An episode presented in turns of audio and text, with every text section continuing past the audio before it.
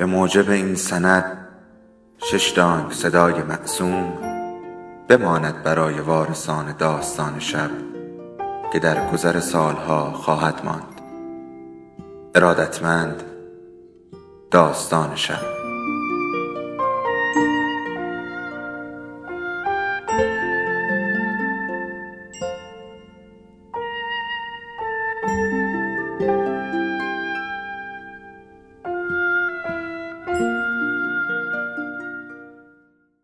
یکی بود یکی نبود.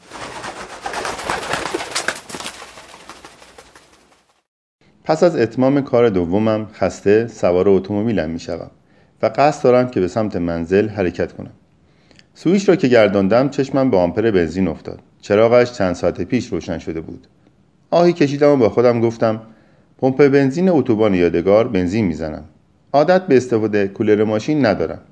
و به جای آن همیشه شیشه ماشین را پایین می‌کشم ساعت 11 شب است و من با خیلی راحت در صف نسبتا کوتاه پمپ بنزین منتظرم تا وارد محوطه آن بشوم. ترانه پاپ از فرمان فتلی با مزامین مت علی امیر عرب را گوش می‌دهم.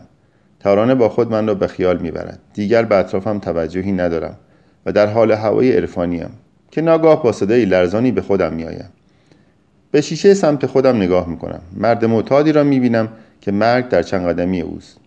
تکیدگی چهره و ژولهگی بیش از حدش او را ترسناکتر می نمایاند دردم از او می ترسم با شنیدن صدایش که احتیاط هیچ تنینی برای آن باقی نگذارده می‌گوید داداش دو هزار تومان برای شام امشب به من می‌دهی.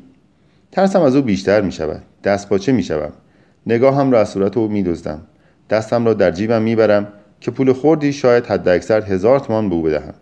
و شانسش پنج هزار تومانی در می آید. اسکناس را به او می دهم.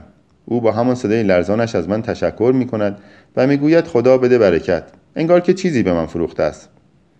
از ترس اینکه مبادا پشیمان شوم تلو تلو کنان از من دور می شود. نمی‌دانم برای چه به او کمک کردم. یقین دارم با آن پول خورد شام نمی‌خرد اما من چرا به او کمک کردم؟ برای رضای خدا بود. شاد کردنش صدقه سلامتیم. از ترس اینکه آسیبی به خودم یا ماشین گرانم بزند. شاید برای خودم عافیتی خریدم و بلا را به سمت دیگری پرت کردم.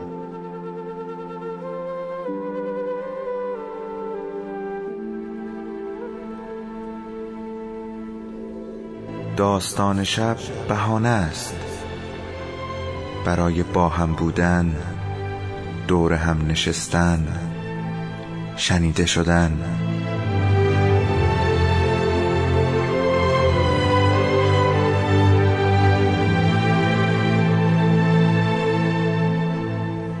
صدای افسانه ها رو میشنوین.